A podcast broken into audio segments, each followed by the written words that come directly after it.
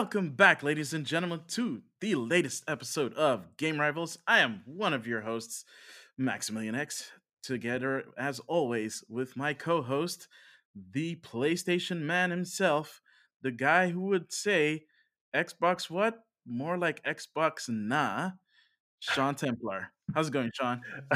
I'm good. I'm good. I, I, don't know if that's accurate about the Xbox, but uh, we'll just have to find out later in this episode. Oh, we, we, have to give them a little bit of spice, you know, every once in a while. I know you like that uh, spice, as you always refer to it.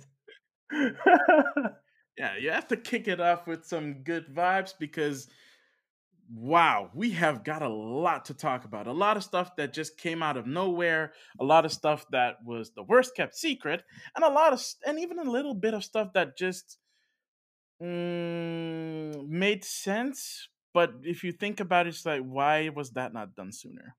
I think so, this is one of the, like, these last two weeks, maybe particularly like this week, I yeah, think it's one of the better weeks we had in all of 2020 when it comes to gaming because it was like a jam-packed two weeks with all sorts of stuff happening. Where you thought like, okay, I've just processed this, and then another bomb drops. It's like, oh no, oh shit, wow, and then another one. It's like, like these moments, it, it, it, you realize it's good to be a gamer.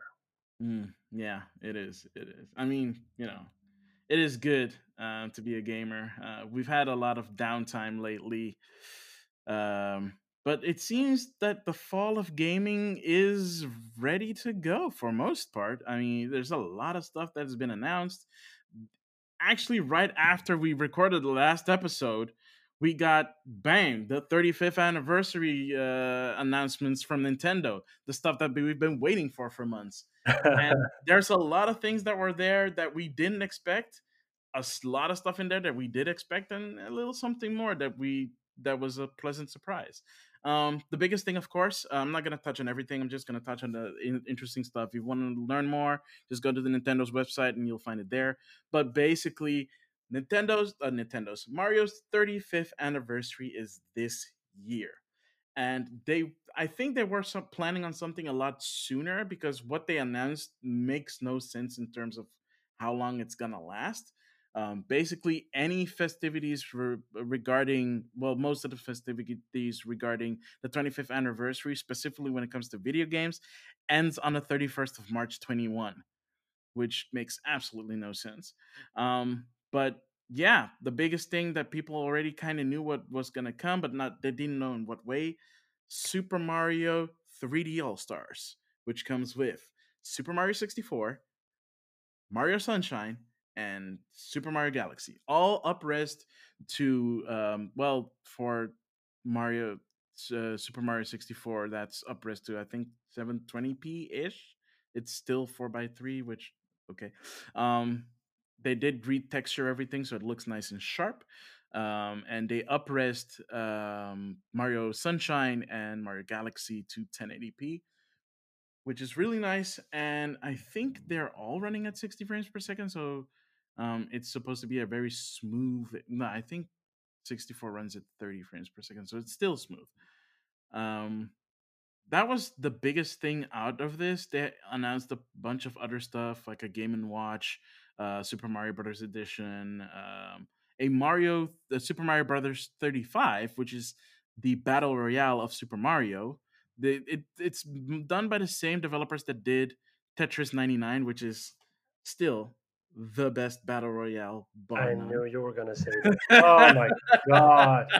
You know the funny thing is, is, is I think that the whole Warzone community would disagree with you because Warzone is the most popular battle royale game out there right now.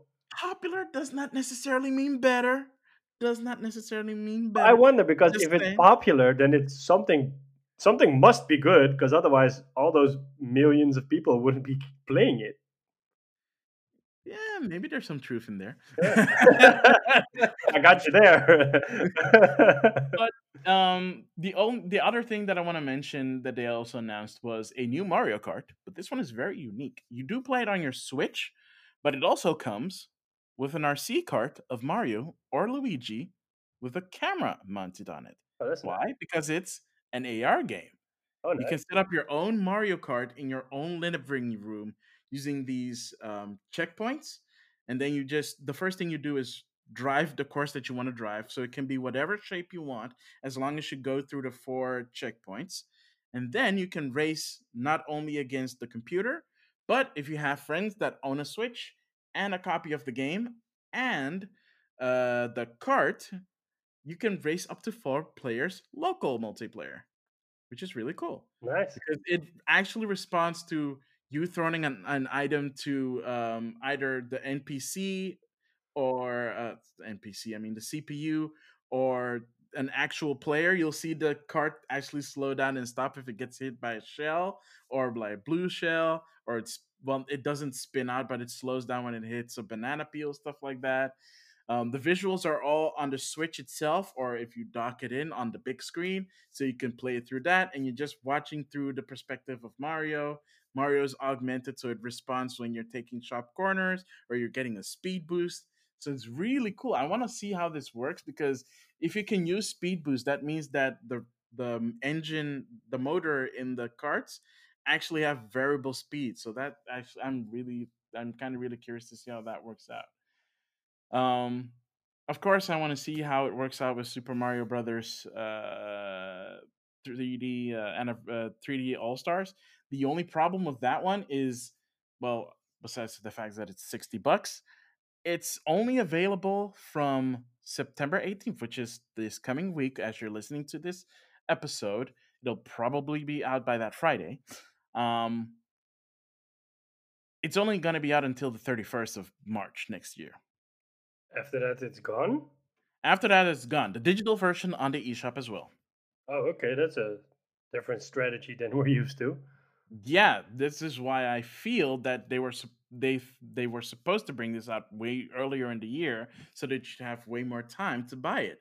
But it seems that either they couldn't get it printed or enough printed, so they're doing a really short run of a 35th anniversary, which is so kind why, of a shame because why take out the digital version? I mean, yeah, that one makes absolutely no sense. The same goes for the Mario 35, which is only downloadable if you have the Nintendo Online, uh, Nintendo Switch Online um, subscription, and it's only available until the 31st of March next year, which makes even less sense.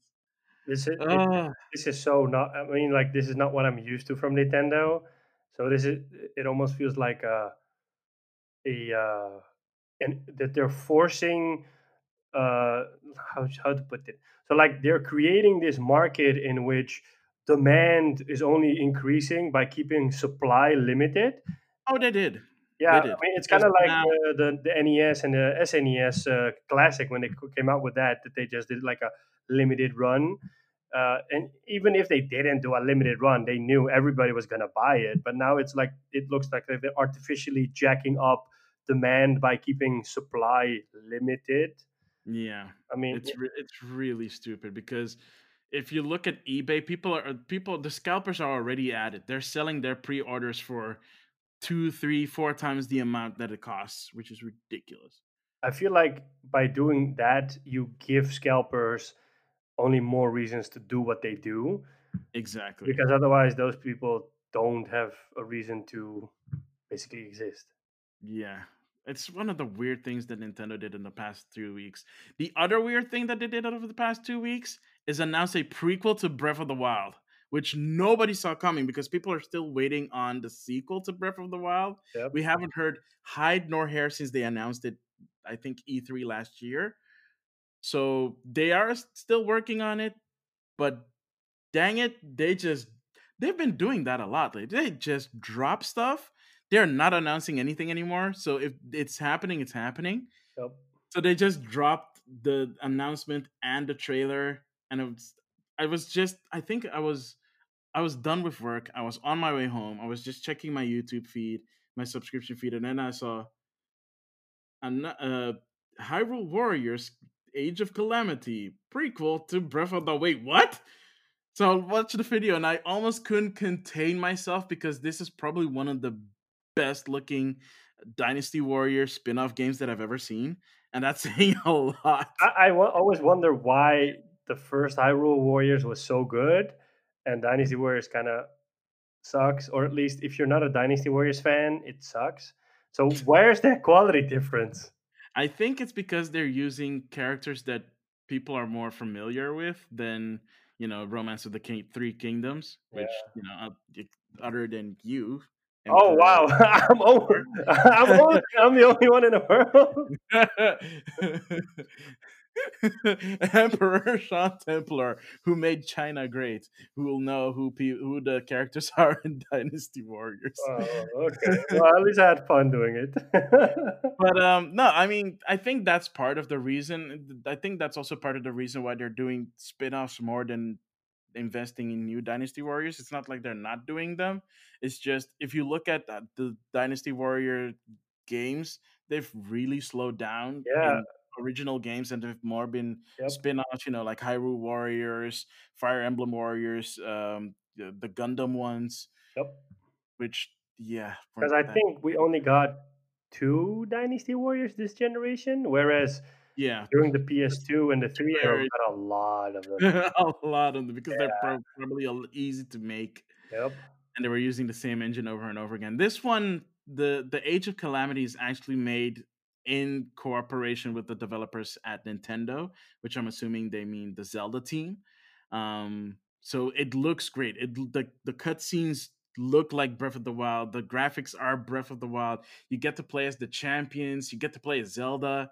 You know because it's a it's a Hyrule Warriors game, but it also makes sense because the age of the the Age of Calamity is about the story that takes place 100 years before Breath of the Wild. The reason why you wake up to a ruined Hyrule in Breath of the Wild is because of the Calamity War that happened. And basically, this game picks up right before the Calamity War happens, throughout the Calamity War, and it's probably going to end with um, Link being put in the hyperbolic cha- time chamber to heal for the next hundred years, and Zelda finding her power and sealing Ganon away. Spoilers if you haven't played Breath of the Wild, but you had what like three four years now. So yeah i the, thing the, the thing is though it has spiked sales of the definitive edition on amazon. So like everybody's now trying to get the original hyrule warriors just to see what the gameplay is like. I never bought it but i had it on my list of games i wanted to play when i had a switch.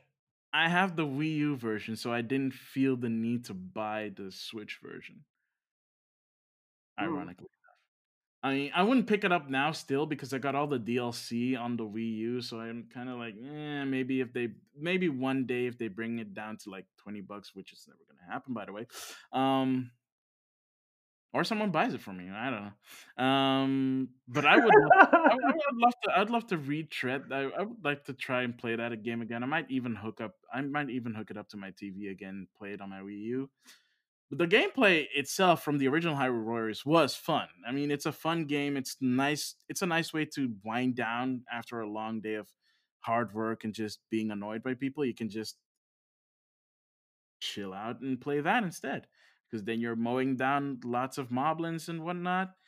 And uh, yeah, just kind of shut your brain off. That's why I like Dynasty Warriors. You can just zone out and just button bash thousands of enemies. Exactly. But that was not the only thing that surprised us this week because um so we have talked about a lot of rumors, right? Uh, yep, that's basically Especially, all we do. basically, we, all we do because you know the, the the the two guys that are bringing out next gen consoles are really, really, really slow in announcing stuff.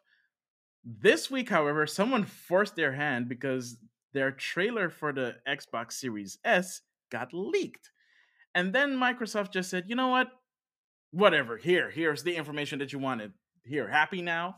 I mean, they took it they took it in stride, which makes me wonder if it wasn't planned. They were going to do the reveal next week. Exactly. They said that they were going to do the reveal next week, but were they? We don't know. Yeah, I mean, Phil Spencer tweeted it out. Yeah, he said so, but is that really what they were gonna do? I you don't know that. I don't know that. I mean, like, He's saying that they were. I don't see a reason for them to lie about it. I mean, what's the added benefit of? I mean, they they could have said nothing, on Twitter. Yeah, true. True. Yeah, and the funny thing is, is first the Series S leaks, which is funny because mm. because I predicted like months ago that it was going to be called Series S. I should have made a bet with somebody about that. um, and then secondly, like they came out with this, the trailer was leaked and mm. everything mm. in it got announced. And then the day after, they came out with the release date and the pricing for the Series X as well, which I think kind of caught everybody off guard because nobody was expecting that um, which is actually nice. So now we have a series. But I did say it was gonna be, but I they, okay, they got me because I honestly thought it was gonna be um five ninety nine. Well, yeah, I mean, I was still on the edge. It was either four ninety nine or five ninety nine. Because the way they were describing this this the Series X, I couldn't believe that it would be four ninety nine unless they were willing to take the hit. And from what I read, they are taking a big hit on both consoles. I wonder like, why they. I I wonder why they. Um, if they're taking a hit, so now like they're not undercutting Sony, and I think Sony's not. Sony will never go to the five ninety nine area because if they do, nobody's gonna buy the PlayStation. Let's be honest about that. Yeah. So basically, it will be four ninety nine for the disc version, and either three ninety nine or 449 for the digital edition. I think 399 because that way they can think, yeah they can say, it's it, it's closer to it's closer to Microsoft then. Yeah, I mean like people can say why buy a Series S if you can spend a hundred bucks more and you have a PS5 which is more powerful. Plus you don't lose anything because it has far superior hardware on all uh, areas. Um, as far as I, as far as we know, the digital version has the same capacity and hard drive space, which the Series S does not. Yep. And I think from what I've seen, there's no eh, proprietary expandable slot on the Series S. I haven't seen it on the back. Oh, it's there. Oh, is it there? I, I didn't. Yeah. Okay. I think uh, there was um there was an unboxing that showed that. I haven't watched the video, but I know that someone said that in that video okay. there the, the the slot is there. Because um, pricing on that has surfaced as well as a rumor, which is two hundred and twenty dollars for terabyte, which is a I lot. mean, it's a lot, but I think it's, it's 220. You're buying the Series S for 299. And then you probably have to add the the the 200 the alleged $220 um, memory card just so that you can have extra space because 512 is not enough. That's what maybe one and a half times the Call of Duty uh, Warzone, something like that. Yeah, that's not yeah, I mean, like if it, it is, it is within the the PCIe Gen four range of pricing. So because that would be the upgrade option for the PS5. I mean, yeah. the cheapest good quality PCIe Gen four drive is around 110 euros for 500 gigabytes. I mean, you'd say, well, 500 gigabytes isn't a lot, but it's still a lot more. And if you go for the one terabyte option, it's around uh, 190, so 200.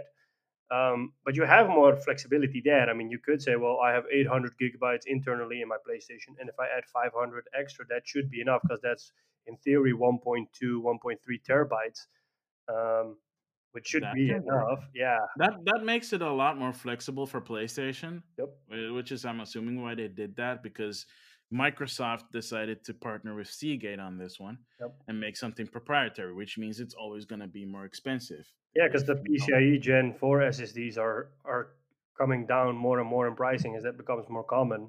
So at exactly. the end, you'll be, I because I was already thinking like, okay, maybe I should should I buy one at launch? And I thought like, you know what, I'll just wait and see because Sony's also going to test out a lot of drives, so that way we kind of know which are are really good to use with the PS5 like, yeah. you know what, I'll just wait out. I mean, 800 gigs is still a lot. I'm assuming that they'll probably have a list of recommended drives before the, the system launches, though. I, I don't know if it's before the launch, but they have confirmed that they will test each individual drive and also put it on a list of recommended drives. They said that during the, the tech reveal done by Mark Cerny like uh, earlier this year. I just yeah. don't know if they're going to do it because he said well they have to do it they have to do it around launch because it makes no sense to wait until after launch because you're going to have the early adopters that are either going to want to try it out to see if it works or people that just want more hard drive space he said don't go out buying it now. Wait yeah, no, not now. Yeah, Yeah, yeah, obviously. Yeah. I mean, it's now all eyes are on Sony, and we've we've discussed this. I mean, I, there's a rumor that Sony's going to do an event at PAX next week because they have something. Mm. Um, I don't know if it's going to be that, but um, the longer they wait, the more it will harm them because pre-orders for the Xbox start in ten days, so the Yep. twenty second of September. And I mean, um, the And it comes out November 10th. yeah, and so now the rumors are floating that the PlayStation might even come out in the same week, so on November thirteenth on that Friday. Hmm. Who knows? Who knows? Um. Yeah. I mean, I don't know. I Sony. Sony, please just, just, just get it over with. Just, just, just get it. uh, It's it. It was fun during the months of quarantine trying to figure it out. It's been it's been months now. Microsoft has forced. You know what? Here's an idea. Whoever forced Microsoft's hand by leaking that stuff, do the same for Sony. Then we can get it all out of the way. it could be that the guy that leaked it doesn't have the same intel as from the Sony side. I mean, I think it's Windows Central that leaked it. yeah, yeah. It's a guy from Windows Central. I forget Yeah. his name. Um, uh, yeah. But we also got some more stuff. Um, this time from the PC guys. So, yo, PC guys, listen up. Nvidia just dropped their new RTX 3000 series, and boy, oh boy, it's actually kind of surprising because there's a lot of stuff in there that I is reasonably priced. I think that's what they're aiming for. So they've they've gone and Well, they kind of have to, don't they? Yeah, I mean, like everybody was expecting to them to offer the GPUs at the same price, but they've just kind of shook up that market by saying, okay, we're gonna for now they're coming out with three GPUs, which is the RTX 3070, 80, and 90. The 3070 costs 499 and is either is either faster or as fast as the current fastest GPU on the market, the 2080 Ti as a reference, the 2080 Ti is between 1200 and 1700 euros to buy. And the 3070 is going to cost 499. So, like, for the half of the price, you're getting the performance of the best card now, or maybe even a little bit better than that. Um, if that's not enough for you, you can go towards a 3080, which is twice as fast as the previous 2080. Um, and then you can go, that one is 719 in euros, seven, 699 in dollars. And if you want, you can even upscale it from there and go to the 3090, which takes the place of the RTX Titan. The Titan was 24.99 now, and now the the 3090 is 14.99. It's the world's first 8K GPU with an asterisk that um, I think Nvidia is betting a lot on DLSS to kind of get up to that 8K playable frame rate. Um, because Well, they sh- they sh- they showed it to a couple of people um, from the more journalistic side of the industry. Uh, they even they even I, I don't know how they got him, but they even got Adam Sessler to try that thing out, and he was like, "I'm out." Like I don't think he's done anything in the game industry for so long, like you know, journalistic wise. But they got Adam Sessler to test it out, which is crazy. Yeah, I mean, it's from the review. It, it comes out Friday, 17th September. The reviews were supposed to come out on the Monday of the week, but they've been pushed till the the day before. Um, but there have been benchmarks and, and performance things that have leaked out.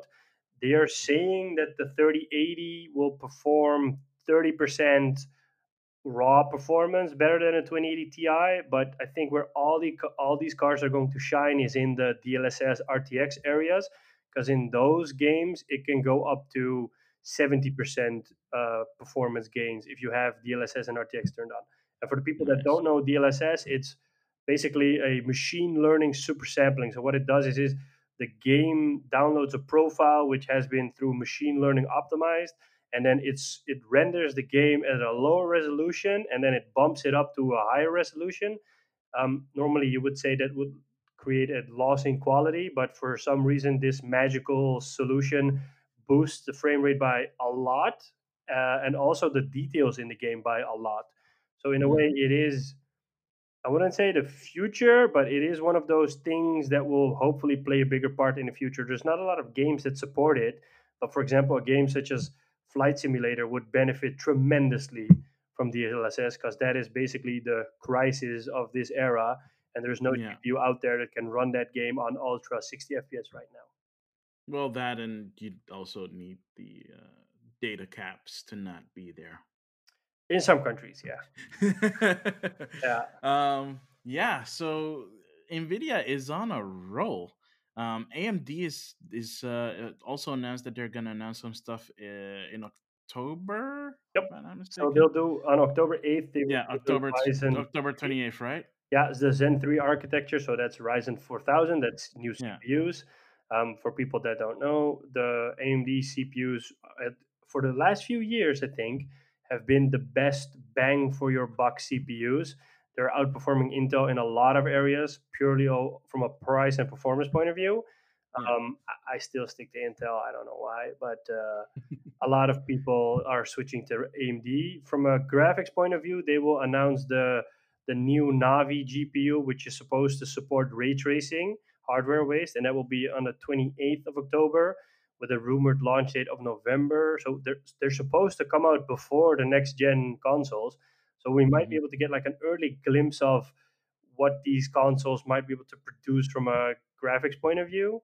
Because yeah, yeah. the CPUs are Zen 2 in the next gen console, so we won't notice it there. But um, it'll be nice to see how realistic all those fancy videos we've seen so far are actually real.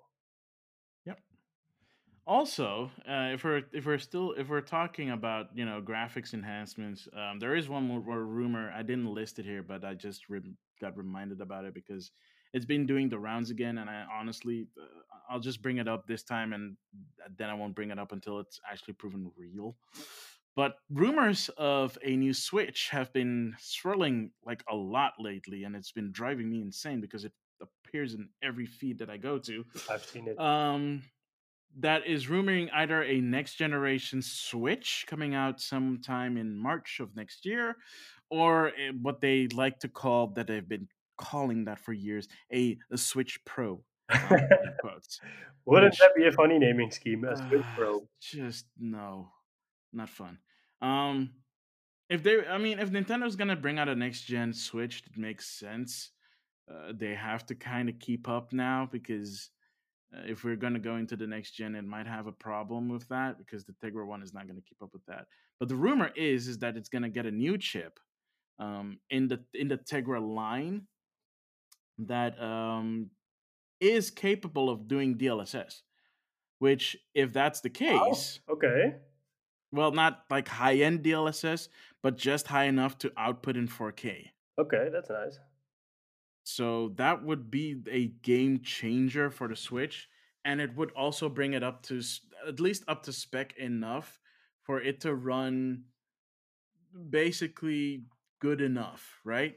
Because if it's gonna do, for example, subpar Xbox, uh, Xbox uh, One graphics or uh, PlayStation Four graphics, I should say PlayStation Four because PlayStation Four is technically a little bit more powerful than the Xbox One and it does it with DLSS, then hey, there's there's a lot to gain from that. So, I mean, Switch there are never there, yeah are on the level that it needs to look super realistic. It doesn't have to, yeah. It w- I think it would be it would be enough for the Switch. Yeah, but for it to continue to get the multi platforms, I mean, if you really think about it, we were supposed to get Doom Eternal on Switch earlier this year and then they delayed it because they said they wanted to work on it a little bit longer and then nothing. They have said nothing about that game. The only thing that we know that is it indeed it's still coming. The other thing that's going around is that there's uh, apparently um, developers anonymously saying that they got word from nintendo to make their games 4k ready which if that's the case, I mean, I'm seriously doubting that that's true. But if that's the case, that means no, not for actual 4K, but it would be something that would involve, uh, that would validate the DL, the DLSS rumor, because then you'd be easily upscaling the games to 4K. even if the games aren't running at 4K. Uh, I mean, um, I think that it, it, will probably happen next year. I don't see it doing being done this year because then we. No, I don't think they're going to announce of, anything uh, this year. Uh, rumors from the supply chain. Mm-hmm. Um, I would say that uh, Zelda: the Breath of the Wild sequel would be the perfect game to showcase the the graphics. It would. It would. But yeah, I mean, I wonder when Nintendo's going to give an update around that. Yeah, I, I, think also there's two reasons to Hyrule Warriors Age of uh, Calamity being a thing, and I think one of the things is that this is supposed to be a holdover for Breath of the Wild 2, um, so that at least people are getting something Breath of the Wild related while they wait. Yeah, and it's a cool way to do it. I mean, um, we're heck, we're still waiting on uh, Metroid Prime Four, and they're not doing anything around that. We're not seeing any kind of compilation or collection or whatnot. So, and also next year, am I saying that right? Next year, I think, is the 35th anniversary of Zelda. So that would be a perfect coincide if if uh, Breath of the Wild 2 came out around that same time, and they actually did a proper anniversary, unlike unlike what they're doing right now with Mario. Um, but then again, we did get the Lego Super Mario kit and the Lego NES set out of it. So you know, yeah, and they're doing some cool stuff with clothes. So you know, if that's something you're into, you know, good for you. um, and then a few more things that we want to go through um, real quickly because otherwise this is going to be way too long. Ubisoft. Were you looking forward to it? Yes and no. I didn't know what to expect, and then when I watched it, you just ignored my joke. Oh, sorry. looking forward to it. Yes.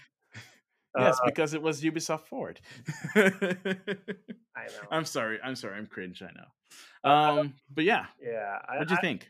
Um, I, am happy they didn't show the game. I mean, they didn't show Assassin's Creed, and I'm kind of happy that they didn't because maybe that's the most obvious thing.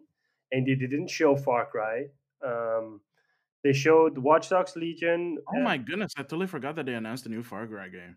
Um, I'm I don't know if I'm gonna play it. I mean, I skipped out on the last two, so. Uh, hmm. um, I was happy to see more Watch Dogs because I am actually looking forward to Watch Watch Dogs Legion. Um, and it really looks like it's gonna come out instead of it going it, it being pushed out again.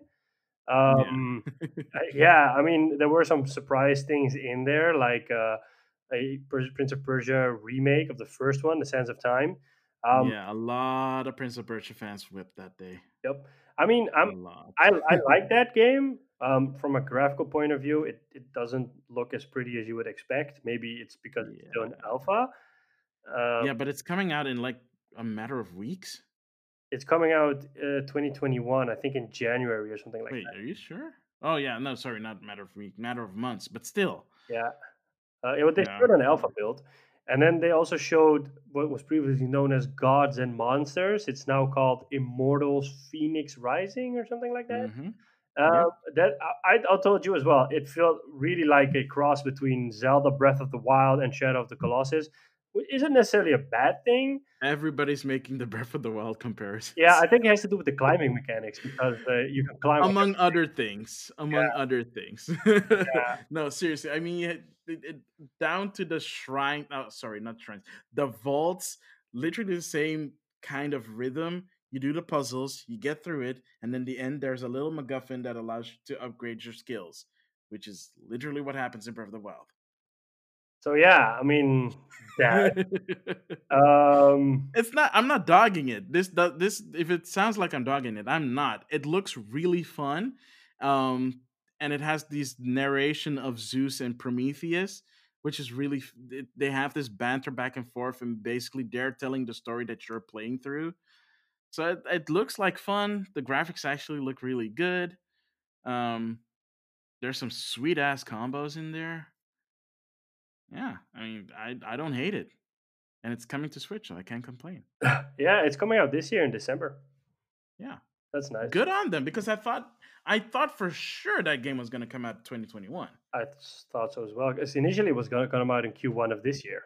Yes, it was, and then they delayed pretty much everything because of what? Wild Badlands? Breakpoint. Breakpoint, yeah. Because of that. So, uh, and it looks like that was a good idea. That was the right move to do, apparently, because Yeah. it looks good. Uh, like the name is fine. The only thing that I'm not really a fan of is that instead of making a memorable character, they're like, here you go, make your own character. And I don't mind customization, but it makes the character, the main character, look a little bit generic. I thought because in the demo there was a woman in there as a character, I thought, hey, this is Ubisoft trying to make good for the bad stuff. oh, this had. is definitely for for it to make good. Yeah, for, but I, I didn't. they could have just made a male character because you can choose gender. Yeah, they could have just made a male character and have him roam around, but no, they specifically chose to have a female. Actually, when the original reveal trailer came out, it was also a female. Yeah, but I didn't know. That was before I knew you could create your own character. So I thought, yeah, that was before we, uh, yeah, like uh, an Assassin's Creed Odyssey, wherein it's just a female character. Um, and I thought that's them making up for it. But then they said, yeah, you can customize your character. And I'm like, I'm not a big fan of character customization because mm. I hate it when my character is a mute. And in a lot of these games, your character is a mute. So he doesn't talk or say a thing. Like the Division has it. Um, a lot of games have it. I mean, the games that do it, such as Ghost Recon Breakpoint, just has a character that talks. Uh, Mass Effect had that. I mean, those are like super cool because that way you you get a better connection because they always say, "Well, we let you create your own character so you can feel more connected with the character." I if my t- character doesn't talk, I don't feel connected with it at all because he's a mute. I'm not a mute. yeah. Oh, okay. No offense to mutes. No, no, no. Of course not. But I mean, like, it's the logic behind it is strange. Yeah, I know, I know. It's it's um yeah, that's the only part of it that's mm, that I'm not really 100% happy about, but you know, it is what it is. And then they announced a bunch of other stuff which um Rainbow Six Siege is coming to uh, the next gen consoles, going to be 4K 120 FPS, and apparently they're committed I honestly want to see that in person the 120 frames because I don't have a TV that does 120 frames per second. I want to see that in person. I don't know how I'm gonna see it in person, but if I because they're saying 60 frames uh, or um, 4K at 120, I want to see it because that seems like a pipe dream. I think with the graphical fidelity of that game, they would be able to pull it off because it's not one of the prettiest games out there. I mean, um, if it Maybe was that's why they're like, able to pull it. Yeah, I mean, if it was something like the Division, I would say the Division is graphically intense. So I would say, whoa, yeah. Division 120s, whoa. But this is basically. Hey, if they can do Division at 120 frames at 1080p, I honestly wouldn't care. That would be excellent. Yeah, I don't know. I think Division is. They said Division Two, for example, is backwards compatible. Yeah, PS5 and Xbox, but they haven't said like they haven't said whatever enhancements it yeah, might get from you. Yeah, because the funny thing is they also announced uh, new stuff for the division that there's a game mode that's going to come out for the division. Um, yeah. It, let me see. I, I think it's called Summit. Here. It's called some yeah the Summit. Yeah. yeah, the Summit. So basically, it's part of the Warlords of New York expansion. You're in the, you're going to try to clear out this super tall building that has hundred floors and the higher you get the more harder it becomes with difficult enemies and stuff like that. There are kind of like checkpoints in there um, so you can go back and forth. Um, it looks cool and fun kind of like a ward mode kind of idea. Um, it's coming out in, in 10 days as well i think something like that. And they'll also yeah. bring out an update which is going to rebalance and improve and enhance and stuff like that. Um, they're also doing live seasons. So for example um, season three is just beginning or or or is going to begin soon and then they tease what's going to happen in season four. Um, i won't say too much because if people haven't played the warlords of new york they don't find out about the plot twist at the end but the end of the game kind of had a twist in it that i didn't see coming and season four will continue on that uh, path. So i'm really curious to see how that goes. All right. Excellent. Um a couple of other things that we did not expect they and I can't believe they got this done. Those mad lads at Ubisoft were able to reacquire the license to Scott Pilgrim versus the World so that they can re-release the game for its 10 year anniversary. That game was locked on Xbox Live when that license expired, so there was no way to rebuy it or re-download the game. Oh crap! Now you can get it again, and it's coming to Switch. Sweet enough. And it's such a it's real. It's like if you're a if you're into it's a good year for beat 'em ups. I mean, between Battletoads coming out and uh, Streets of Rage Four, it's that, a good uh, year for beat 'em ups. I thought that Brawlhalla is coming to mobile. It it has it has. Oh, it has um, already. Yeah, it has. I haven't tried it yet though. I think I downloaded it, but I haven't tried it yet. Um, but it does support controllers, so if you have a controller, you can hook it up to your smartphone of choice and play it with that. Or you can use the touch controls. I haven't. I'll try the touch controls. I may or may not talk about it. Um, it, it looks like Brawlhalla. Again, it's a good year for beat 'em ups. By the way, I forgot to mention, but um, the build that was shown of uh, Prince of Persia was an old build. During uh, some interviews, Ubisoft showed screenshots from a newer build, and oh, yeah? um, the game is apparently running on the Anvil engine, which powers Assassin's Creed. And there's a pretty big difference between the older build and the newer build. The newer build pictures look a lot better than the old one that we saw in the. So why show the old one? I think because these things are pre-recorded, so like oh. sometimes these things are like pre-recorded weeks in advance, and then yeah. the, the, the, development on the game just goes on. Um, I've sent you the link so you can have a look at it. But uh basically, uh, basically, what what happened with uh, Halo? But yeah, but I think in Halo the game is in actually in a bad state. Otherwise, they would. otherwise, they wouldn't have delayed yeah. it. otherwise, they would have just said like, you know what, tune in next week because we'll do a live stream of how the game actually looks. Yeah, that's true. That's true.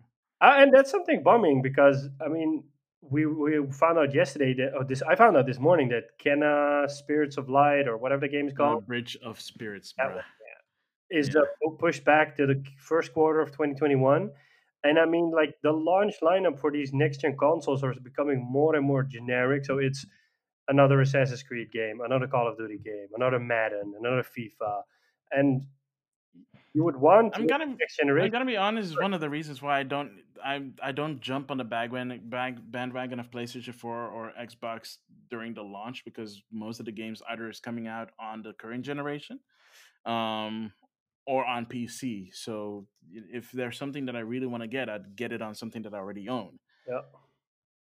Kena and Miles Morales were the only two things that were making me go like that. Almost that almost feels like it's well that and Ratchet and Clank almost feels like it's worth getting it on launch, but um, I don't know.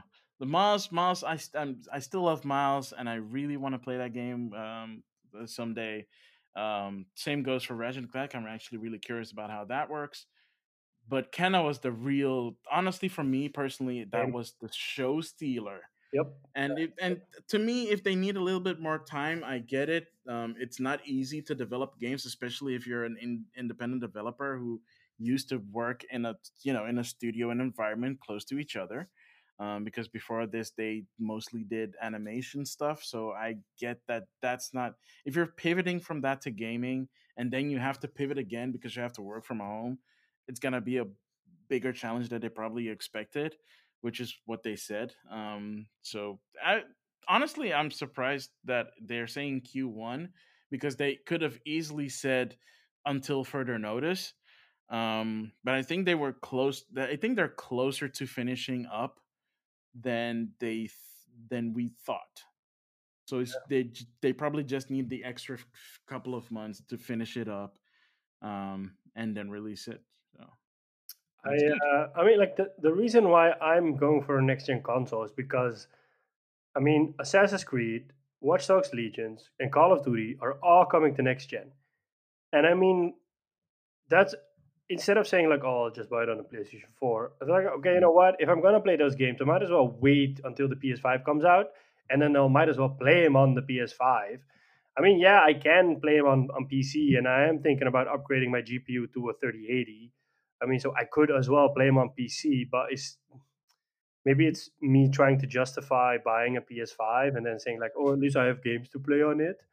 Mm-hmm. Um, but you know, it's I don't. Yeah, I don't. I'm like I, I hope Sony because they said that Ratchet and Clank is coming out in the launch window, so that should probably be around like maybe January or something like that, or February. Yeah, and I think like I, I kind of hope Sony the, the releases Horizon Forbidden West at least in the first six months of 2021 instead of saying like okay this is our holiday season game.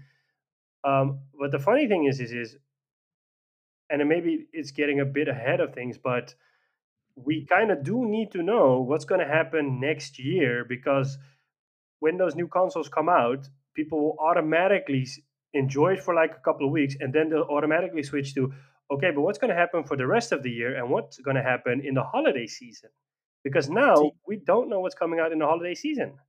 And that's where Microsoft is going to win it because they, especially with the Series S, are going to be pushing Game Pass hard this holiday season to compensate for that.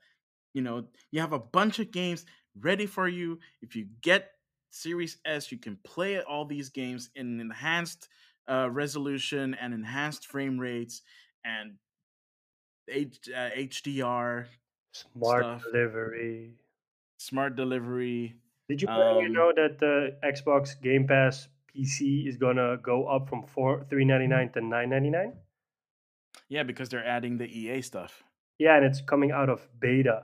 So um, it was technically in beta. Oh, yeah. Uh, oh wow, that's kind of disappointing. The funny thing is, is they said we're adding EA Play for no extra cost, and then they're bumping up the price for the and I'm going to be honest, I'm going to cancel my PC subscription because Really? As it is right now, I'm not using Game Pass a lot. So there are like these mm, instances okay, in yeah. which I'm like, oh, you know what, I'll play. And at 3.99, I'm fine with saying, look, I don't mind if I if I pay the 3.99 because one month I'll probably use it more than the other, or if I don't use it for a month, I'm okay with 3.99. But 9.99, it feels like a different kind. It feels like a Netflix subscription, you know, yeah. and I use my Netflix subscription a lot, so that's different. So when I heard it, like, I understand the move. Unfortunately, that will automatically cause me to cancel my subscription because how I'm much does it cost right now for Xbox? Like, if you get Game Pass, isn't that?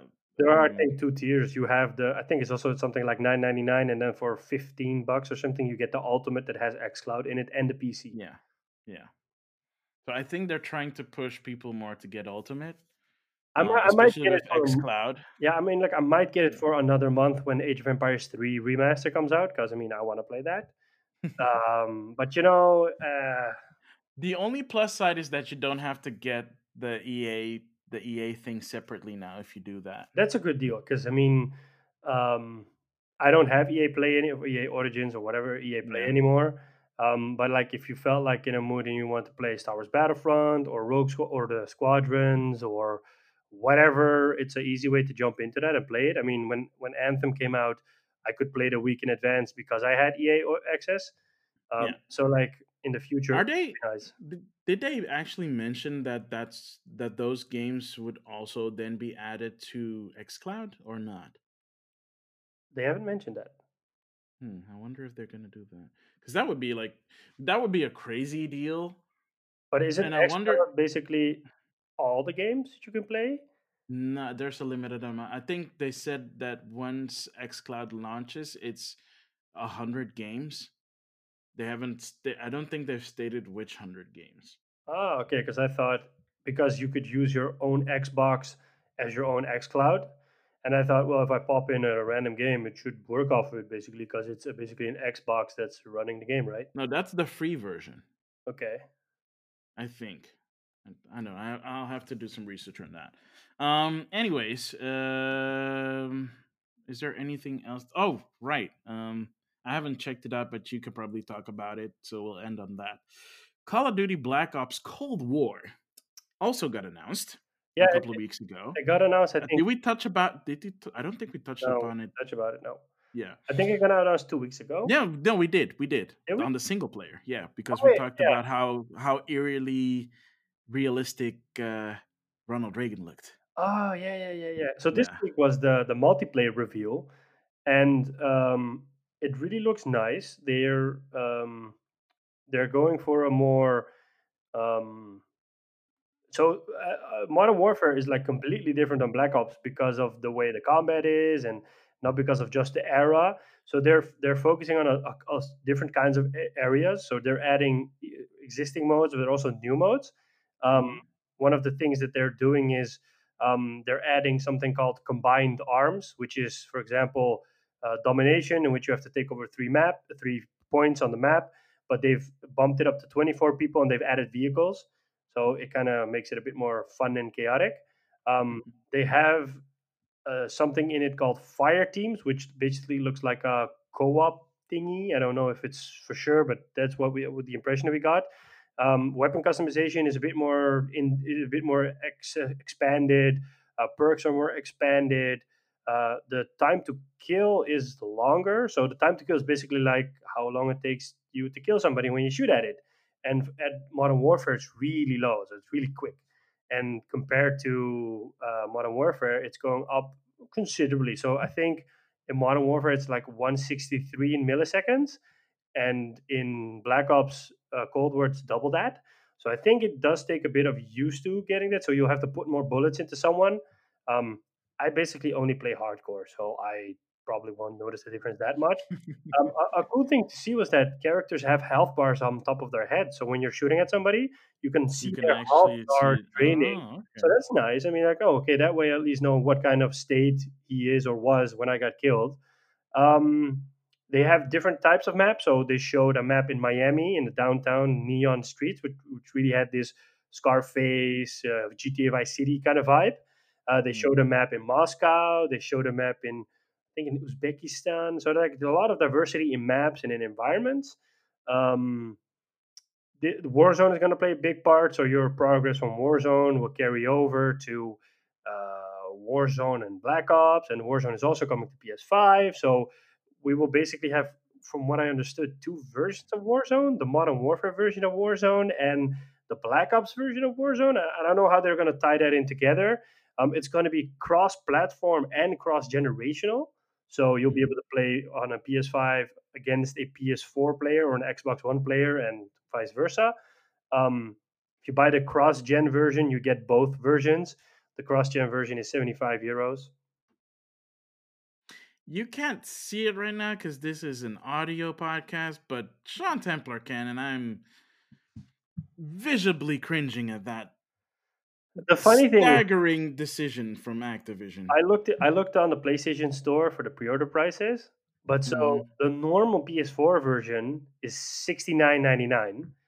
the right. cross-gen version is seventy four ninety nine. So for five euros more, you're getting the PS5 version. Whereas a lot of people are saying, "Here's the next gen version for free." Yeah, thanks, Activision. Uh, are you surprised at all? I mean, Absolutely not. I mean, especially looking at what Take Two is doing with with uh, NBA 2K21. Yeesh. I think if Activision were ever to come up with a slogan such as "for the players," such as Sony does, mm. everybody would just laugh at them and say, "Like, you're never going to be able to pull this slogan off for the players." Yeah, I mean, no for the investors or for the money or or for Bobby Kotick. Yep.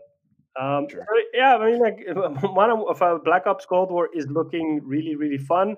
The footage they showed was captured on a PS5. Um, mm. After the event, they did uh, multiplayer with streamers, which were all playing on PC. Even on PC, it looks amazing. Um, the game will get support for RTX and DLSS, so that's a really nice performance booster. Um, and yeah, I mean, they, they're like subtle things in there. So they've made adjustments to, for example, movement. So your character's movement is far far more fine tuned. So, for example, now the the the movement is a bit more linear. So you like either run or you walk, and the sound is is either hard Different. or soft. And with Black Ops, they've added like a more dynamic thing to it. So like if you move slower, the sound that your footsteps produce are actually uh, lower in volume instead of just being really loud or really soft. So there's yeah. like more more finer gradual increase in there. And they've also done something around the movement system in which if you slide, you it, it all yeah the way they explained it i don't know how to explain it right now but when it when they explained it to me it like made sense like okay this is far more refined movement so it will probably impact gameplay in a better way um, i watched some streamers and they did say that if you're used to modern warfare this game might not be for you because the the game lacks a bit of depth compared to Modern Warfare from an unlocks point of view, I think, or from a replay point of view. But maybe mm. that's because it's in this early state. Um, it's coming out on November 13th, so it'll be there for the next gen consoles when they launch. Huh? They didn't move up the date. So I so I think because Call of Duty is coming out on November 13th, which is a Friday, I think mm-hmm. PS5 will come out that day as well because a lot of things generally have been that this generation Sony has been working really closely with Activision. Uh, True. Uh, and I mean, like I said, so that, so that, means that Ubisoft has put all their eggs in their basket with uh, with Xbox then. Uh, because if they because if they took the effort to move up uh, Valhalla's launch date to meet the, the the November 10th launch of the uh, the new Xbox uh, Xboxes, um, yeah, uh, I think that's I think that's what we're seeing happen. It's a weird shift. Yeah, I mean, you can't like Ubisoft is all in on next gen because when the next gen consoles come out, uh, or let me just put it this Christmas or holiday season, you you can buy Watch Dogs Legion, Assassin's Creed Valhalla, uh, uh, Immortals, Phoenix right? all those can be bought on the next gen consoles as well as on current gen. Who knows? Maybe they'll do something for For Honor and for Ghost Recon and for Rainbow. Well, we already we we already know about Rainbow Six Siege. I don't know if they're going to do it um this year because it could be that they just do push it out next year. But if if they may. Yeah, if they do all that stuff in that in that short window, then I think Ubisoft will profit a lot from next gen consoles. Yeah. Uh, yeah, I'm curious just to see if they will do something for For Honor because that still has a player base. Yeah, I mean that's that's the cool part to see that Ubisoft they're have they have this two prong approach this generation in which they support a lot of their games that they came out at the beginning of the generation, but they're also iterating and coming out with new IPs or with newer games at the same time. Um, mm-hmm. Apparently, the commitment for Rainbow Six Siege is ten years, and they're only at the halfway mark. Yeah. Uh, and I mean, For Honor is in season four now. Division Two is in season three, I think.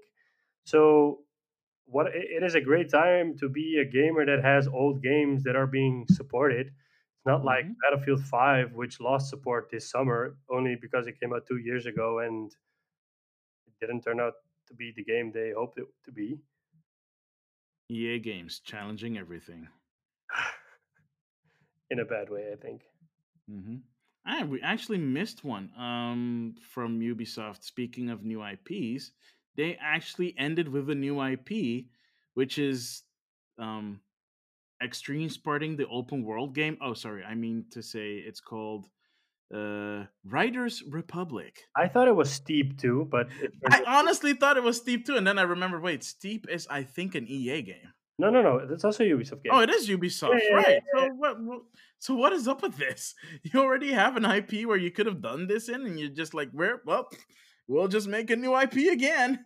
yeah, yeah, yeah. Typical. And make it multiplayer open world. yeah, I mean that's. It looks like a lot of fun, though. I'm not gonna lie. It looks crazy fun, but it doesn't look like there's a lot of objectives. It's just go online and have fun with other people doing whatever kind of extreme sport you want. Yeah, I, I wonder if um uh Wow, I lost my train of thought there. Sorry about that. I don't know anymore. Never mind. Yeah. Did you, by the way, see the post show? They showed Roller Champions. I totally forgot that game was a thing. I uh, and I saw it in a pre-show, and I thought, like, are people really playing playing this? Yeah, exactly. I was like, what? okay, apparently there is a player base for this. Otherwise, they wouldn't do it. Or they're trying to get more people to play it. I don't know. But I totally forgot the existence of that game. Full stop.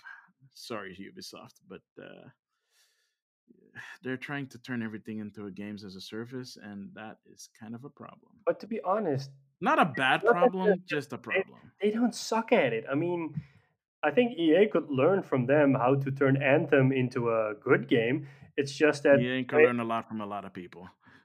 Yeah. Did you actually know? Because that's something I found out recently, and it's not something EA actively throws out there, but that's actually a cool thing that they do. They have the EA Originals label, in which mm-hmm. they help a lot of indie developers with their games. But mm-hmm. um, basically, what EA does is, is EA gives them money to make their game, and EA helps them market their game. And then when the game comes out and the game starts generating money, EA only takes back the investment, no profit at all, and everything else that is generated on that game goes back to the developer. And oh, they're not even actively saying this. This is more like we have this. So I was I was listening to a podcast the other day, and they mentioned this, and I thought like, and they they all said like, why is EA doing this, and why aren't they talking about this? And in the end, I thought like, okay, maybe it's because they want to create relationships with developers so that they, if they want to buy a developer, it's easier for them to buy it because they kind of know what the developer has done, so it's easier mm. to acquisition them. But I thought like it's actually pretty cool that EA does this, and they don't openly say it that they're doing this. It's more like, oh yeah, we have this. And I mean, A Way Out and uh, the what was the game called? The one with the character with the suit was made Fair? of. Fair, yeah, and the one with the character of the, was made of the string, you know. Oh, um, uh, dang it, what's it called? Un, un, Untangled. Un, untangled. Yeah, no, not untangled. Untangled. No, no, no. It's ah, good grief. It came to the sequel came to Switch. What's yeah, but like all these games are um, from the from this label, and those are all good games. Uh, let me just uh, originals.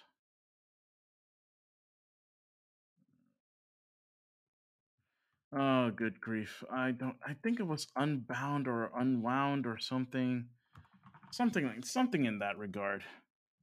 Uh, good grief! What's it called again? Unspooled? No.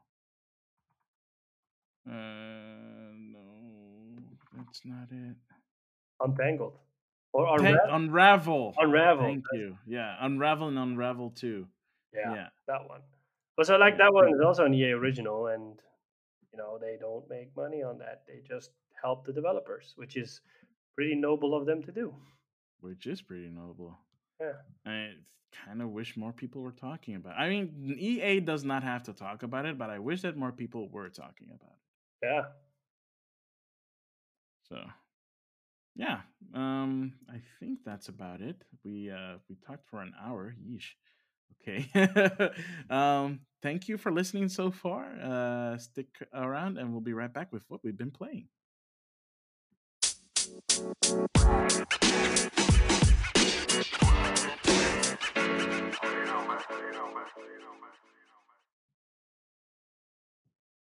Alrighty, everybody, welcome back to our second segment. What have you been playing? As I always say, what have you been playing, Maximilian? Well, not a, I mean, I played a couple of things. Um, I'll just start with the stuff that I haven't play, been playing for very long. I continued my play of Trials of Mana from the uh, from the collection of Mana collection. So it's not the uh, the remastered version, the 3D version. Uh, it's just the classic version from the Super Nintendo, which is fine. Um, it's the it's literally the same story, literally the same translations. The only difference is that you, um, you know, with the with the collection version, you still have the two player multiplayer, but I'm playing it alone, so you know what's the point in that? Uh, it, it, it did take me a bit to get into it again because I played the demo of the 3D remake, and that one they improved the battle system so that you can chain attacks now. And why can't I chain it? Oh, right. Yeah, it's a Super Nintendo game, and they did not have that. You only have one attack, and it cools down, but the cooldown is at least a lot uh, quicker or, or a lot shorter than it was in Secret of Mana, which really had a really big cool time. So it kind of made it, even though it was an action game, it kind of felt turn based in that regard. Um, but yeah, it's still good. Uh, the game still holds up my if for those that are interested, my team compilation is Charlotte, Kevin, and Angela. So the little girl who is apparently half elf or something like that. who talks in this really annoying accent, which is made even more annoying in the in the dub of the uh, of the remake because she speaks in this baby language and everything is a W. Oh, what is wrong? Stuff like that. Ugh. Just trying to imitate it makes my skin crawl. But it's in please text. don't do that again, please. Just, that's just so but it's awful. in text, so I just read it, and it just makes me annoyed that I have to read her lines. Other than that, it's fine. Um, and other than that, um, yeah, I mean it's not that bad. What I also uh, what I also been playing is a little bit more of Fall Guys, and uh, yeah, it's still weird. I played Fall Guys too. Like uh, two weeks ago, I started playing it, and I played it Yay! the other day as well. Fall Guys is really nice. I didn't expect it's it. It's really crazy, right? It's just, I mean, it's so uh, funny to okay, see. My, my, the main question, of course, that every, that would be on everybody's mind: How far have you gotten? How many rounds have you gotten into it? Like the round three is my max. Really? Yeah. Okay, I was, uh, you know, playing it afterwards again a couple of times. I've actually gotten to round five. Oh, nice. Only to lose. It's just I I like the chaos of it, but you you can see because I was playing it with a friend and he said, "Oh yeah, there's like it's funny to see that the community has found ways to, let me say, like exploit certain things in the levels." So there's I one, knew it. Yeah, so there's one part in the level that you have to go up a ramp, but before you ma- turn the corner to go up the ramp, there are like these yellow spongy like objects. So you can jump on that thing and then jump on the ramp, so you don't have to make the turn. So you kind of get like a head start on uh on that part so they're like some of those things and, and like in one part you have these turning mills and then a friend said like you have to get hit by the mill because when you do that it propels you, it forward. you forward i'm like yeah. Wow I, if i hadn't played there's, with that there are so there's some tactics that, yeah there's some next level tactics going yeah. on with fall guys yeah i, I it, it's funny to see the the it's just funny to see how the the characters run it's almost like they're being chased like oh no run ah, you know, well, they barely have any legs, so they have all they have is wobbling around. Yeah, it feels like, like a penguin. a penguin is trying to run. That's how it feels. yeah. Yeah, I mean, I, I've, i there are a few, there are a few of the games that I don't like though. Whenever you have to catch the tail, is stupid. Have you done those where you have to nab the tail? No, but the the guy I was playing with, I, I spectated when I got disqualified, and he played a match and it that's really uh, stressful because uh, you're constantly running around trying to grab the tail and then somebody else grabs the tail so that's pretty yeah it, it's fun to watch but i don't think if i, I could play oh, it myself it's not fun I, I pl- i've played that i've played the team variant of that the first time i got to round five that was the that was the game. Oh, so man. you have to you have to grab the tail and keep it till the end of the time runs out, and then you're the winner. It's like I I have never been able to grab a tail in that once. The team based one is also annoying because basically nobody will really follow you until the last 30 seconds then they'll all scramble like mad and it's not fun because even if you get the tail early you can still lose it in the last 5 seconds and still lose the point and get eliminated. Yeah, I um the one I don't like is the is the one that uh, the when the level is just co- when it's, it's this cylinder which is constantly turning and then you have to walk between the platforms so you don't drop into one of them because then you're disqualified. Played that one too. Oh, man. in that one. Yeah, there was a one in there that I watched with uh, the, it's basically two teams playing soccer with a huge ball. And that's of that funny. Too. That was yeah. fun. That was fun. I we started out losing and then I got one in and someone else got another one in and then we just like blazed through it. Yeah, it was because yeah. that was just like a matter of keep away until the time ran out. Exactly. Yeah. It's funny because I uh, I was watching a, a, a YouTube channel a, a few weeks ago and they talked about Fall Guys and they said this will probably be the next streaming game that everybody's going to play and stream. It's gonna probably become a little maybe popular than Fortnite. And I'm like, I don't know if it's to become more popular than Fortnite, but it does kind of feel that it's between Fortnite and Warzone. It's between those two games that like everybody is is like, oh, we're we're we're kind of sick and tired of all the violence. We just want something fun and laughable.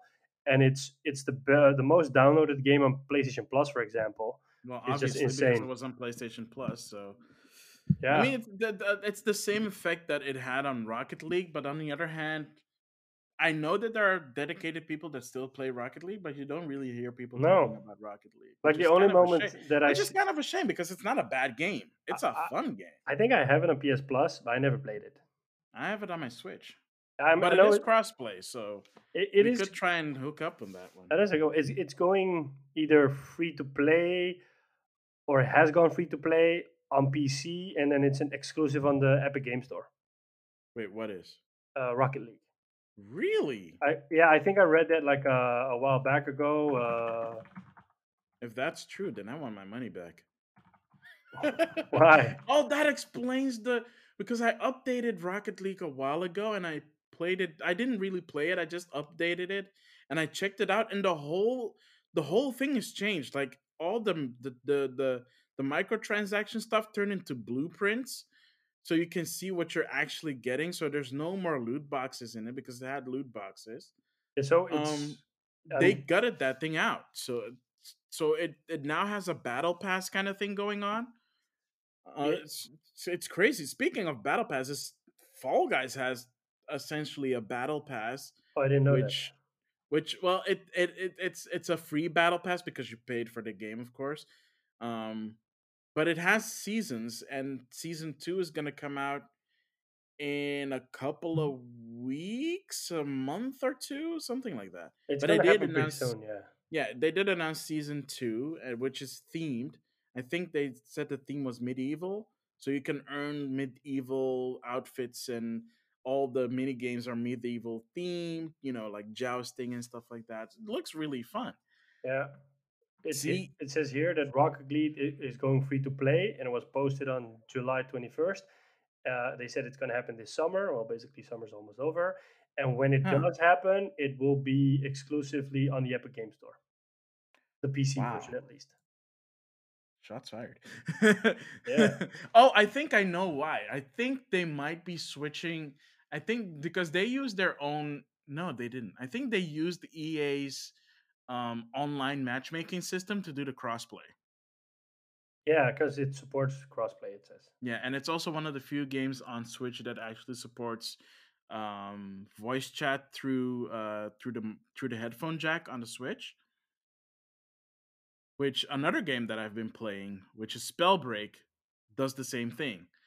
Spellbreak um, is pretty much uh, it's no not pretty much. It's very similar to Fortnite, except you're using magical gauntlets. And I was talking to you about it earlier before we started recording, but it's actually really fun. Um, I was talking to you about the uh, the fact that you can mix and match elements. So you start off with a base element. You can choose one of eight. And for example, one of the elements is toxic, um, and one of the other elements is, of course, the element of uh, lightning.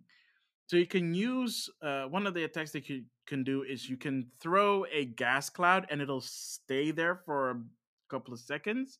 But you can then use your electric if you pick up electricity gauntlet in the map, you can use that to shock the the, the cloud.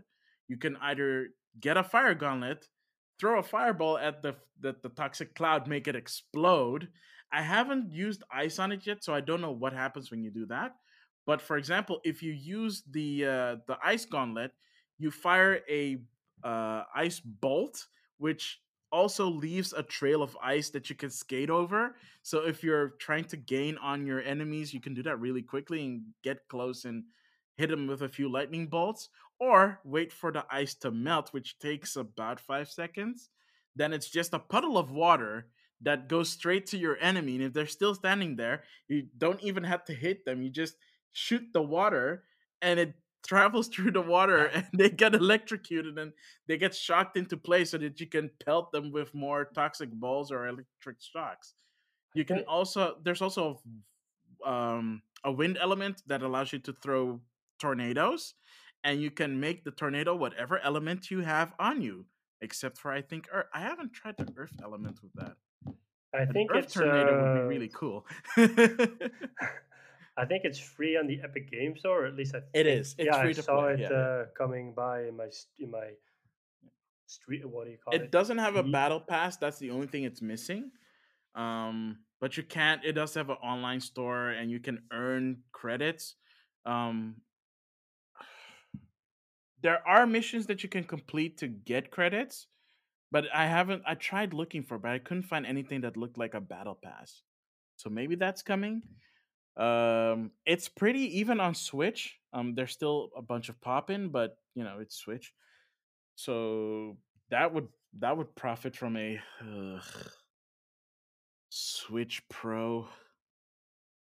Other than that, it's a really pretty looking game. I, I'll I haven't downloaded it on my PlayStation yet. It's not that big a, big a game, so I'll try and download it on PlayStation and try it one of these days on PlayStation. It's cross play and cross save, so I can just log in with the same account and it'll work. So I don't have to worry about that. I saw the trailer, uh, I think, a couple of weeks ago, so that's why I thought like, hey, this game sounds familiar. Now I'm watching it on the Epic Game Store. I'm like, yeah, this game makes sense. Yeah, because they, I think, I think it was in. I think it was in a in, in a state of play I think the recent state of play I had think so. in Yeah, because the trailer uh, looked really familiar. Yeah, yeah. So I, what else did I play? I think Spellbreak, Fall Guys. No, that's it. Yeah, and and Trials of Mana. Nice. So, what have you been playing? Um, I have been playing. Um, I've been playing a couple of things.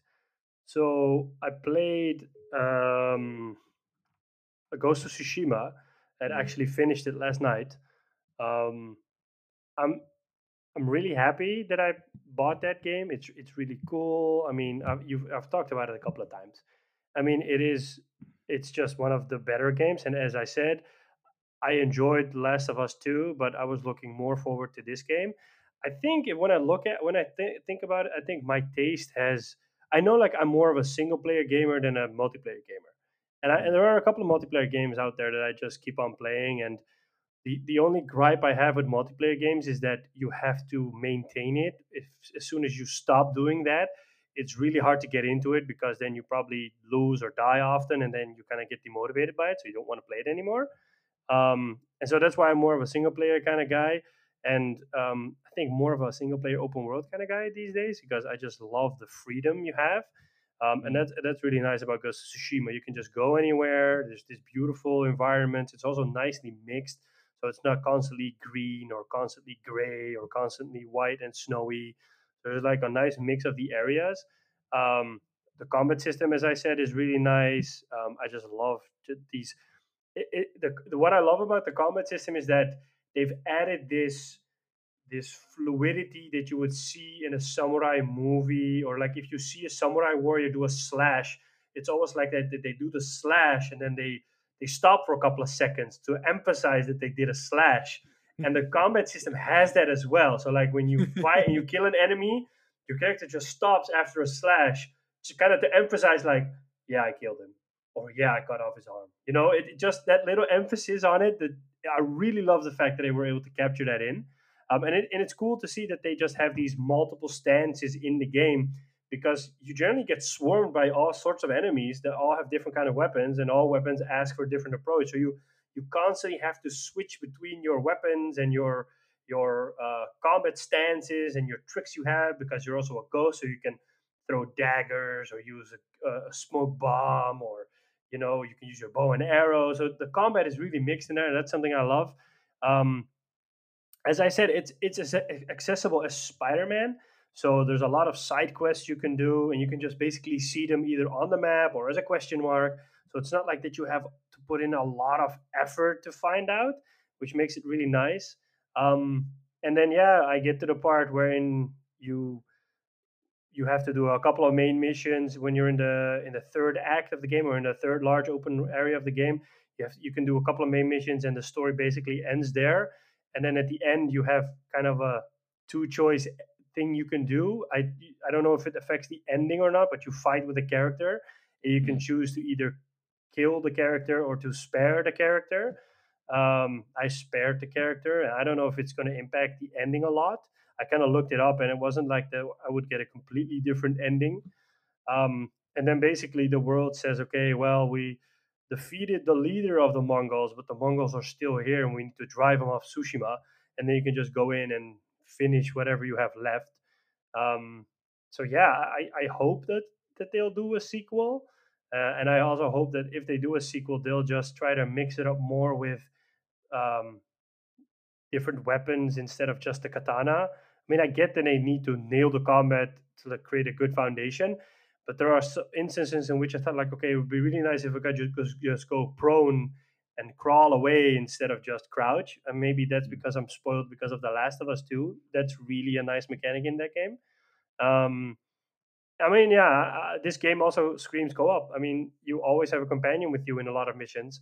So this game just screams co-op, and I think it would be really nice if you play this game with two people at the same time. Do these uh, dual takedowns, for example, and stuff like that. Um, they're gonna be, be coming out with a co-op kind of game in in the holiday season called I think Ghost of Tsushima Legends or something like that, which yeah, is yeah. basically a, four-player co-op. Um, game in which it's free to play to all the owners of Ghost of Tsushima, and there are like different character classes you can choose between, and um, it feels a bit like um, Infamous uh, Vampire. I don't know what one that was called. Infamous Two Festival of Blood. Second Son.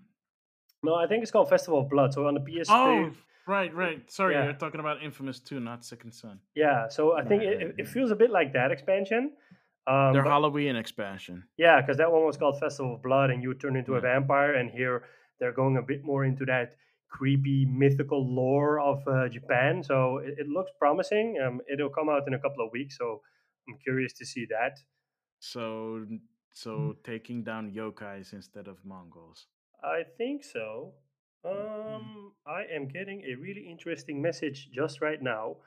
This is what you could basically call breaking news just just came in and i'm clicking on a link and the link does not work but the title of the link is oh oh oh sony has announced that a playstation 5 show- showcase will broadcast live on wednesday september 16 at 1 pt pm pt 4 pm et 9 pm bst wait what was the what was the europe time uh, I think BST, British Standard Time, that's 9 p.m. So it'll probably be 10 at p.m. 10 p.m. here. Uh, it's also on their Twitter. Announced on PlayStation Blog, this showcase will feature updates on the latest titles from Worldwide Studios and our world class development partners. So we'll probably get a price and a reveal date. A launch meaning, date. Meaning that hours after this episode goes live. yeah. you'll be learning more about the playstation 5 than we are able to talk about right now. Yeah so maybe, you know have fun with that. maybe we could do like a bonus round i don't know. If it's uh, something substantial. yeah. Yeah. Yeah i mean we'll i'll see what i can do um but hopefully we'll be able to do something like a bonus round uh, maybe not on the day of, but maybe a few days afterwards. Yeah. But wow, okay, dropping dropping those, you know. Yeah, this is like news, breaking yeah, news. Maybe you can look up one of something like that and just put it in uh, and edit. yeah, I mean, just like a, friend of mine just sends it, and I'm like, oh, okay, uh, this is interesting. So yeah, yeah basically that. Um, I just lost uh, where I was. Uh... oh, you were talking about Ghost of Tsushima. Oh, yeah, yeah, yeah. Oh yeah. So um, I've uh, so besides Ghost of Tsushima, I've gone. I've been playing a little bit more Modern Warfare.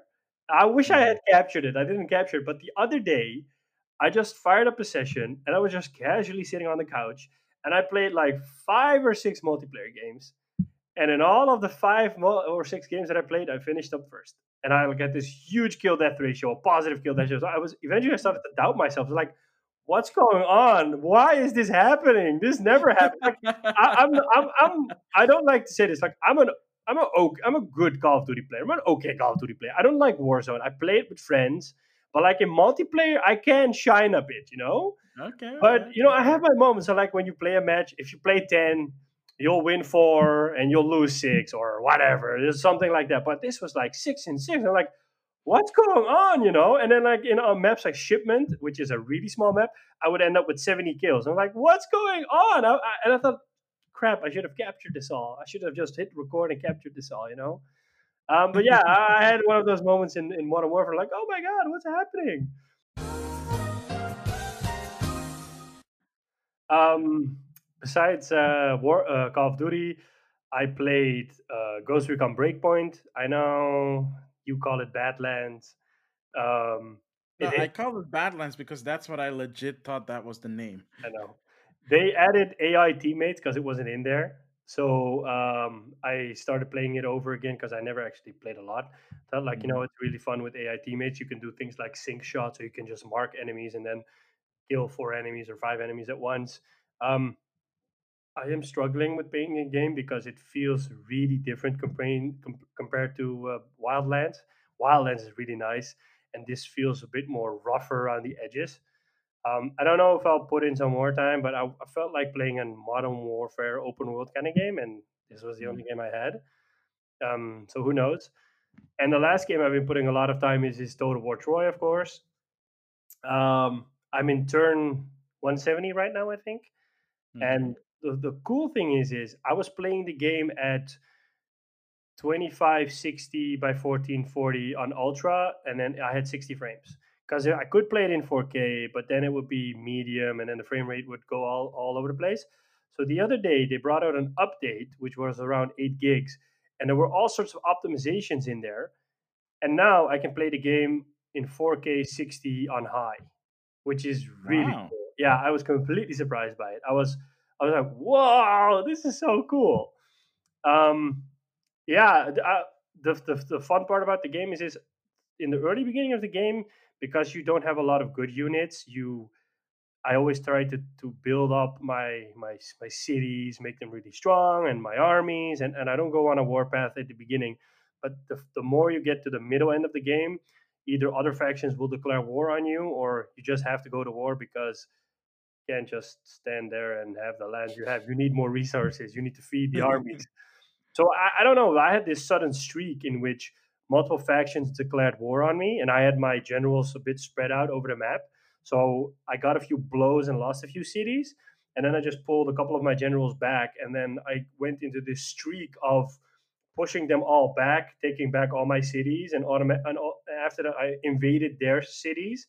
And as I said, I only auto resolve if I know I can win it. If I don't know, if I have doubts, I play it.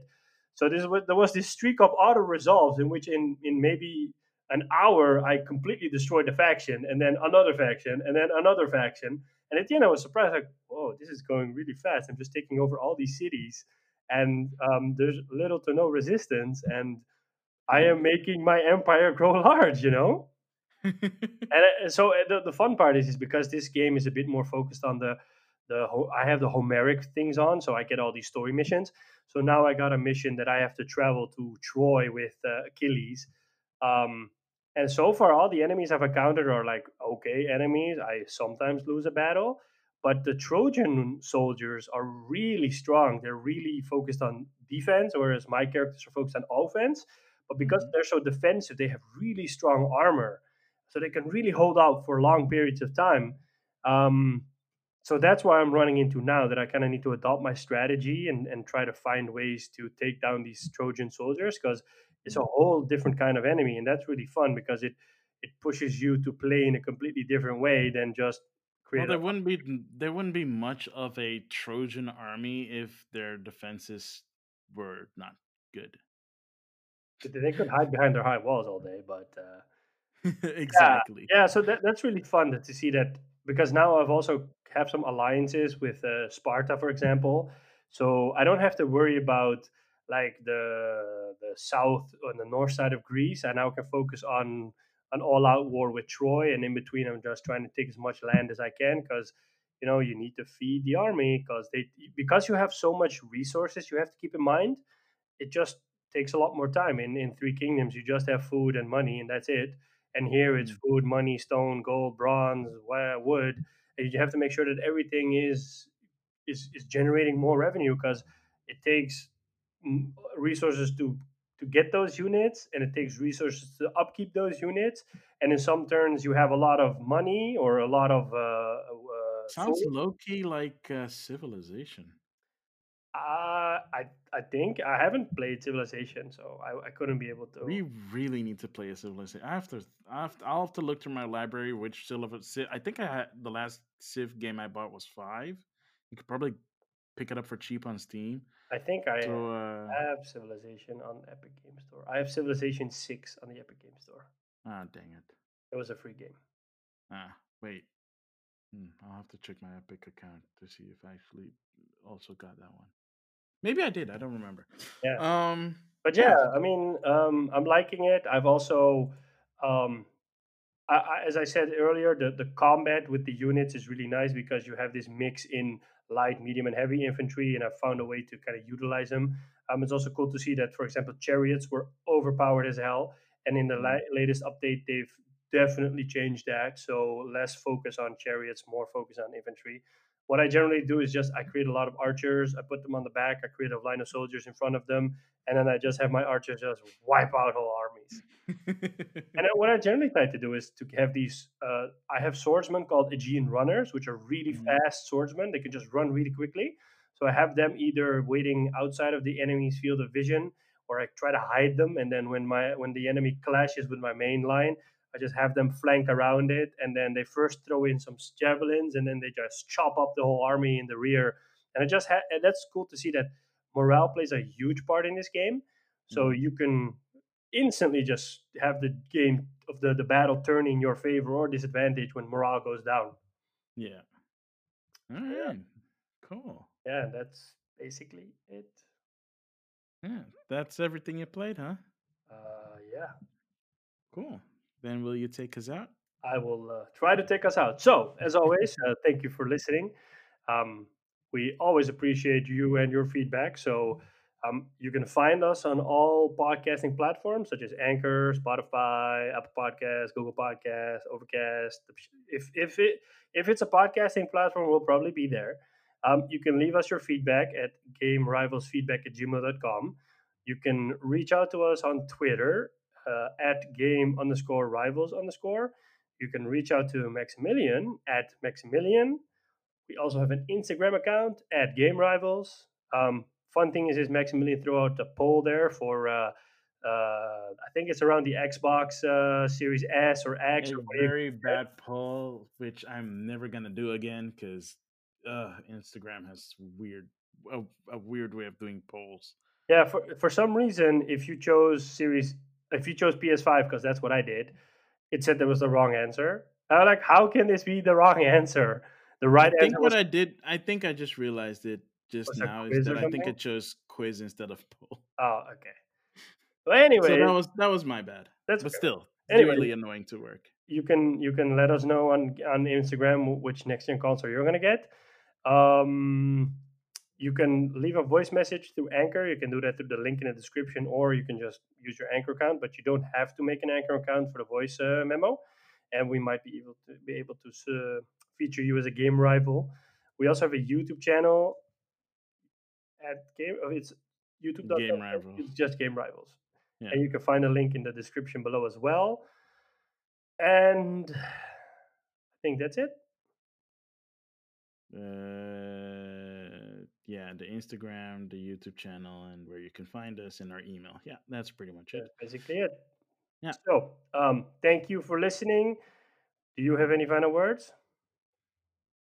Please stop talking about Switch Pro. I'm so tired after three years of that rumor going around. Why are you tired of the Switch Pro? Because it. Here's the thing. Just a real quick thing. I don't mind rumors, but if they've been going on for so long and nothing's been coming out of it, either it's the worst kept secret or it doesn't exist and people are yanking your chain. So, you know, stop it. But if it comes out, you'll probably buy it.